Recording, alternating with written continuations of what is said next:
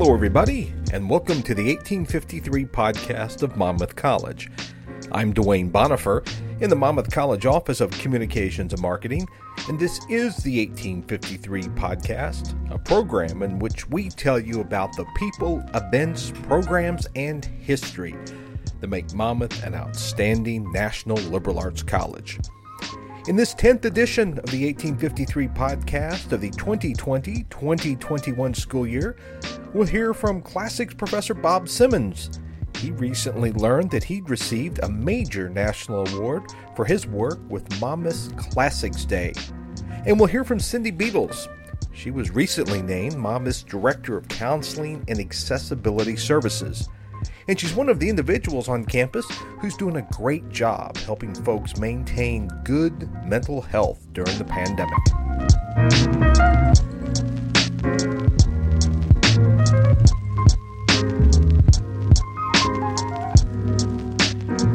Classics professor Bob Simmons received some good news recently when he learned that he was the winner of the 2020 Society for Classical Studies Outreach Prize. The Society for Classical Studies is one of the older academic societies in America. Founded in 1869, it's the organization in North America that promotes the study of ancient Greek and Roman languages, literatures, and civilizations. Bob received the Society's Outreach Prize for his work with Classics Day. That's a large regional event held every other year at Monmouth that brings the classics to life through booths, demonstrations, games, and even a few military reenactments. Classics Day attracts hundreds of high school students and visitors to the campus, and it's become one of Monmouth's signature events. As Bob explains, the Society for Classical Studies Outreach Prize is usually awarded to individuals and events and programs who are on a rather large national stage. In other words, the award puts Bob and Monmouth's Classics program in some special company. Others who have gotten this award have uh, done things on a pretty big scale. Like um, others who've gotten it have like made like TV documentary series and um, started up journals or uh, created theaters that were dedicated to, to performance of classical plays. Uh, so we're, we're, Eh, we're talking about that level of um, production and um, in, in, the markets in which I've been working, it's just that that's not going to be feasible. I'm not going to I'm not going to have 10,000 people coming to one of my events. Like, Bob started Classics Day about a decade ago when he was teaching at the University of North Carolina at Greensboro. He brought the event with him when he and his family came to Monmouth College. Monmouth's first Classics Day was held in spring 2015, then twice in 2016. After taking off in 2017, Bob brought back Classics Day in 2018, except this time he added a week long celebration of events. The event, which is now planned for every other year, was scheduled to be held earlier this year, but like just about everything else that had been planned in 2020, Classics Day was put on hiatus because of the pandemic. In order to hold Classics Day at Monmouth, which features several dozen attractions, Bob channels his inner Cecil B. DeMille because the event almost requires the cast of a Cecil B. DeMille picture to be held. About 80 Monmouth students, faculty, and staff from across campus and disciplines are involved with Classics Day. Other colleges in the region also have participated, including Augustana, Cornell, Iowa, and Knox. I mean, so we, we got a lot of people from here that are putting things on, and then just a lot of people from all over the the, the state and the region that are coming in to um, contribute to this. So, so there's that. You're listening to the 1853 podcast of Monmouth College. I'm Duane Bonifer in the Monmouth College Office of Communications and Marketing. We're chatting with Monmouth Classics professor Bob Simmons. Bob recently received the prestigious Society for Classical Studies Outreach Prize Award. That's for his work with Classics Day at the college. Bob says that Classics Day is a great way to bring the classics to life and for people who participate and attend it to feel the continuing influence of the classical world in a tangible way. Sure. I mean, it's it is the closest thing that one can have to an immersion experience in the classics. And so, um, like the, the, the, classical world is is just the world, but just kind of old, you know. And so, what um, everything is happening right now, there there's precedent for it in the classical world. I mean, everything, everything. We've we've got um, a bizarre number of materials that, that have, have, found their way from the classical world to now. I mean, even though it's you know a, a tiny fraction of what actually there were, we still have a bizarrely large amount of these things. And we can use them in all sorts of different ways and shed light on contemporary circumstances um, that can be really valuable. You know we can look i mean sometimes book on demagogues. You know i can i can look at at classical demagogues. We can understand what what made things work for them. And then um, and I'm not engaging in any dialogue with anybody, calling anybody demagogue right now. I'm just looking at things in the ancient world. People can read that. We can discuss it. We can. It can be dispassionate, and this is so much of what makes the classics valuable. Is that one can look at, at these these antecedents of contemporary circumstances, talk about them as though they're you know we're not personally affected by them. We can puzzle through things in a way that can help us to understand things better and then we can apply what we've thought about to contemporary circumstances if, if we would like. And so this is what classics can do but a lot of people have a hard time projecting themselves into the classical world. And so this is one way to do so you know and so um, when people can wrap a javelin with a, a leather strap in the ancient style or somebody can weave on an ancient style loom you know using um, wool thread that has been spun in the ancient style. Um, when somebody can get hands on artifacts that are, you know, a couple thousand years old, um, when people can wear clothing that's that's you know reproduction of the time when, when somebody can heft a shield that's that's the same dimensions and the same weight as would have been used in ancient times there's just a much greater ability to project oneself into that world and, and to um, to feel the reality of it that this this there was this time and that that we can learn about it and we could learn the light then that it can shine on contemporary circumstances if we would like to or it can just give us an opportunity to transport ourselves someplace else. And so like if somebody at Classics Day puts on a helmet and has a shield and a spear and is walking around with those things. Like this is one way that they can feel themselves sort of transported back to the past. And so then the next time they're they're reading Herodotus in a class, they can think, oh, I can, you know, I totally understand how that person would have felt, you know, like holding on to this this shield in this way. I mean, I understand how the hoplite phalanx would work. And then and then it extends to all sorts of other circumstances. Like, you know, maybe they themselves have not, you know, been involved in uh, you know, a, a, religious festival or something like that from the, ancient world. But it's easier then to transport oneself into these unfamiliar circumstances if a person has had at least some physical contact with um, with uh, some other aspects of the classical world. And because of Classics Day, Monmouth has enrolled several students many of whom might not have otherwise been aware of the college and its excellent classics major. For college, and we've got a good number of students wandering around in Monmouth College because they were at Classics Day. You know, either Classics Day or um, one of the other demonstrations that my colleagues or I have done at at various venues around the state. But um, but there's a good number of people here whose first exposure to Monmouth College was Classics Day, and so then th- this was how they set foot on campus.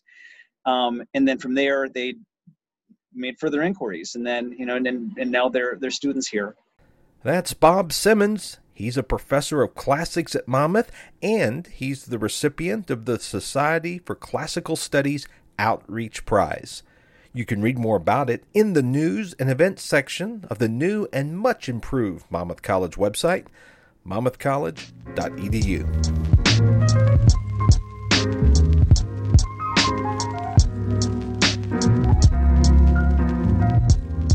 This is the 1853 podcast of Monmouth College, and I'm Duane Bonifer in the Monmouth College Office of Communications and Marketing.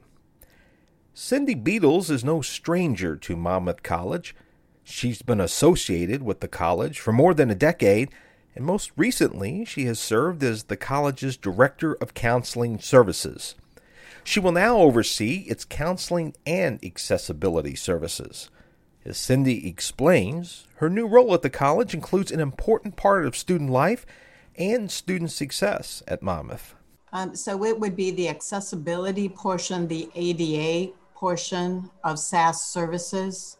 Um, so I'm not getting involved with um, the tutoring, supplemental instruction, um, those kind of things that would more directly involve faculty, but I am handling the ADA issues. Um, so I need to evaluate the documentation that comes in regarding incoming and existing students and determine whether or not they're qualifying for accommodations. That would be a primary function.